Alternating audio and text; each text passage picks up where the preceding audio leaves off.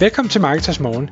Jeg er Michael Rik. Og jeg er Anders Saustrup. Det her er et kort podcast på cirka 10 minutter, hvor vi tager udgangspunkt i aktuelle tråde fra formet på Marketers.dk. På den måde kan du følge med i, hvad der rører sig inden for affiliate marketing og dermed online marketing generelt.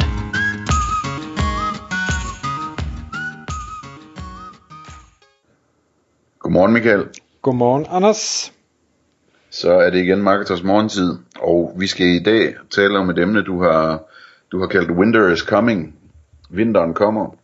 Og øh, det, øh, jeg, jeg har en idé om, hvad det er, du gerne vil fortælle om her. Jeg tror ikke, det er så meget af, af vejret som øh, alt muligt andet, sådan øh, global politik og, og handel, eller hvad? Nej, altså det, vi ved jo alle sammen, at det snart bliver vinter, øh, så, så det kan man jo sige, det er jo, det er jo hvad det er. Det er jo ikke sikkert, at det bliver koldt, det ved vi ikke endnu. Øh, men det jeg gerne vil snakke om, det er hvordan, at nu står vi foran en, en, øh, en vinter, øh, og, og det kan man sige, det kan være på mange måder. Der er sket rigtig mange ting over de sidste øh, par år. Øh, vi, vi har haft det her øh, corona, og vi har haft, øh, hvad hedder det, øh, boligkriser, finanskriser, vi har øh, krig i Ukraine, øh, der er en masse tumult i, i, øh, i Kina og Taiwan og Sri Lanka, og der, altså, der, der sker noget øh, rigtig mange steder i verden, som har fået, tror jeg, os alle til at stoppe lidt op og sige, hey, øh, hvad er det her? Det er ikke som det var før, øh, det er måske ikke helt så trygt, det er ikke helt så sikkert, øh, så skal vi til at gøre noget andet, og det, det er ikke, jeg siger nødvendigvis bare os hjemme i de små husstande, det er også på, på øh, landsplan regeringer, der, der siger, hey, øh, den situation vi er i som land, øh, det kan godt være, at vi havde fejlfortolke nogle ting, eller sat os selv i en lidt mere sårbar situation, end vi egentlig havde, havde lyst til at være. Altså jeg, jeg synes jo stadigvæk, hele den her øh, Taiwan, øh, der, der producerer øh, kan jeg huske, det er 90% af alverdens øh, chips øh, til telefoner og biler, og jeg skal komme efter dig, at, at jamen, hvad hvis Kina pludselig øh, går ind der og, og lukker ned for det, hvad så? Øh, og og det, det, øh, det er spændende, men, men det jeg egentlig bare vil sige med, med alt det her, og, og den artikel, som jeg, jeg faldt over her, det er, at de siger, jamen der, der er sådan ligesom, der er tre øh, megatrends, øh, som rører på sig, og hvor det ender, det der er ikke nogen af os, der ved, men som marketingperson, eller som, som en, der gerne vil sælge noget, så er det spændende at sige, okay, hvad er det for nogle muligheder, der dukker op, når ting går skidt, øh, som vi jo kan sige, det, det øh, nok øh, er øh, for tiden. Og, og de tre øh, trends, hvis jeg bare lige skal prøve at highlight dem, den ene, det er, er hvad hedder det, øh, deglobalisering, altså det her med, at hov, det er måske ikke så smart, at alle vacciner bliver produceret i Kina, når vi pludselig får en pandemi. Det kunne godt være, at det, selvom det er dyrere og mere besværligt alt det her, at vi skulle tage og producere nogen lidt tættere på, hvor vi bor. Specielt når vi så heller ikke kan fragte ting rundt, eller det bliver dyrere at fragte ting rundt, fordi at olien stiger, eller alt det her, øh, så, så er vi for sårbare, så lad os få tingene hjem. Så vacciner, øh, chipproduktion, øh, måske øh, alle mulige andre former for råvarer. Det kunne også være øh, tøjproduktion, altså noget. Alt muligt med kemikalier, kan jeg også huske galt under coronakrisen, ikke? Man ikke kunne få det, fordi de kunne ikke producere noget i Europa, fordi at øh, kemikalierne skulle komme fra Kina, ikke? Lige præcis. Øhm, og, og det kan være, at vi lige skal bare blive ved den, så inden vi tager de to andre, fordi det tanken så er det at sige, okay, men det her med, at ting flytter hjem, ting flytter tættere på, hvad betyder det? Jamen, der skal jo sikkert øh, bygges nogle fabrikker. Der skal helt sikkert også uddannes nogle flere medarbejdere. Øh, eller det kan være, at, øh, at man skal lave jobportaler, fordi nu de her virksomheder, der pludselig har brug for medarbejdere, de har delt svært ved at finde dem. Øh, det kunne være, at man skulle tænke ind i automatisering, fordi vi ved godt, at en kinesisk øh, medarbejder er væsentligt billigere end en dansk medarbejder, hvis vi bare skal tage det.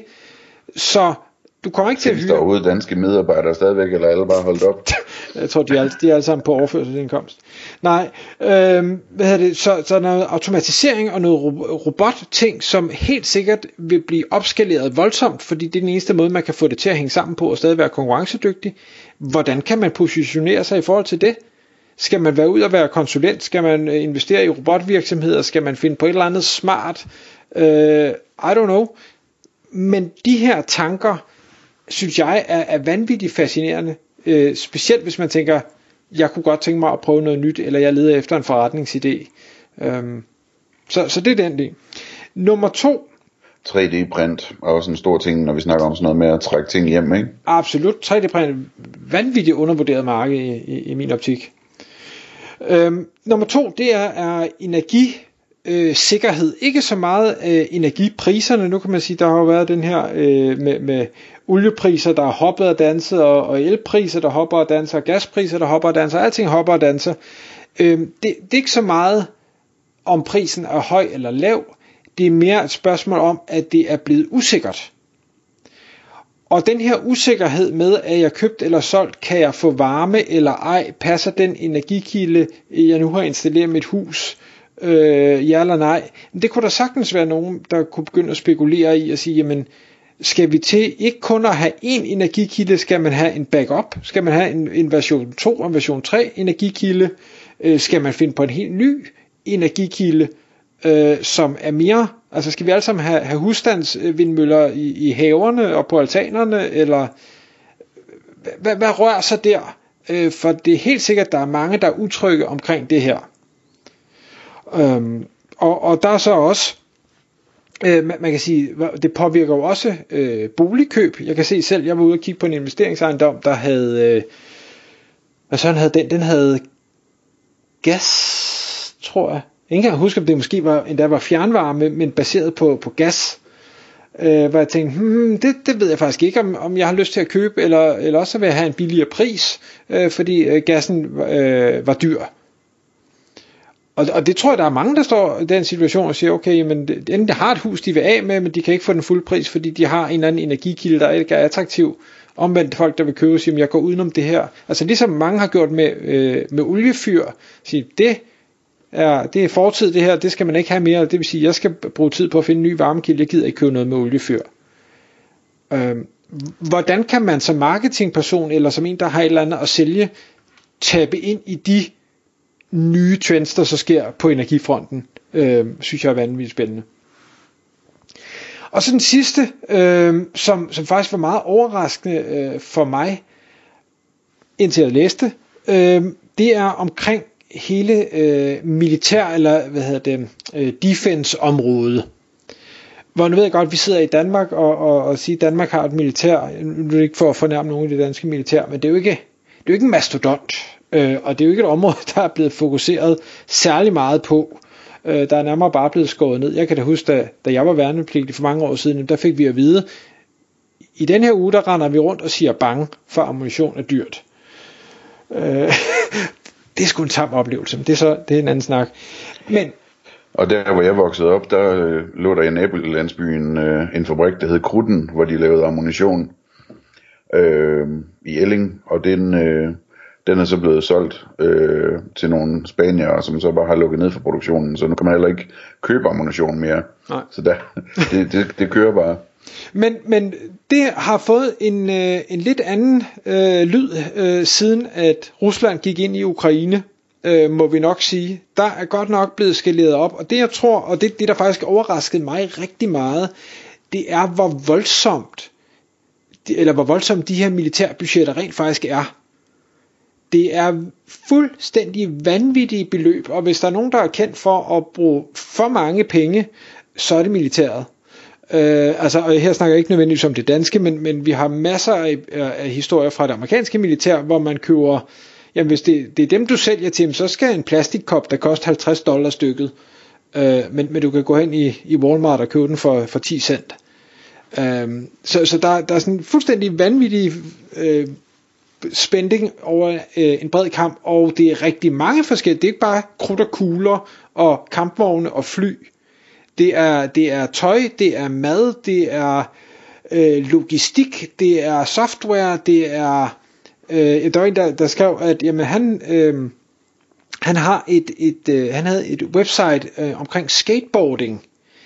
Han kunne se, at han begyndte at tjene langt flere penge på sine øh, visninger, altså sin displayannoncering, fordi det amerikanske militær havde brug for at rekruttere unge mænd.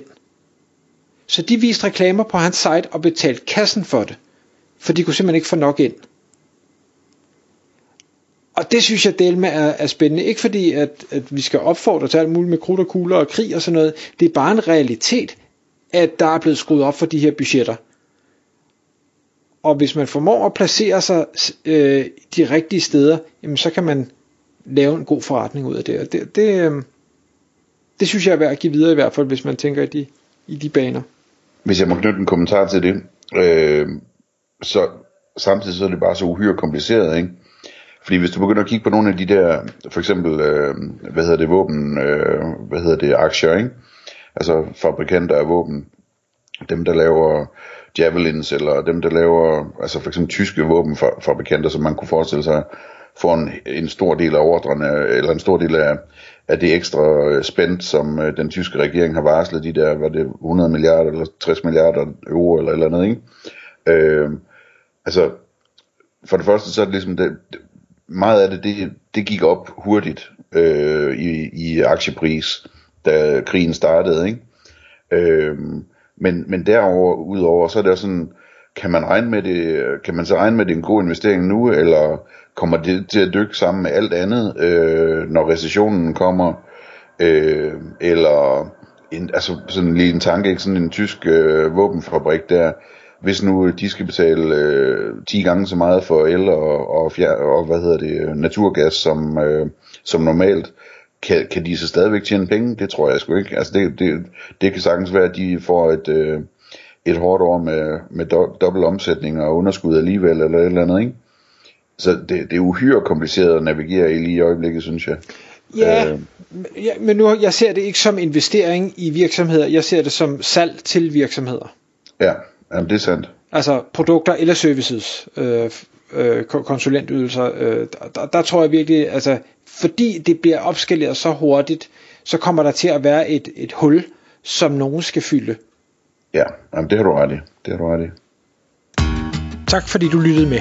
Vi vil elske at få et ærligt review på iTunes, og hvis du skriver dig op til vores nyhedsbrev på marketers.dk-morgen, får du besked om nye udsendelser i din indbakke.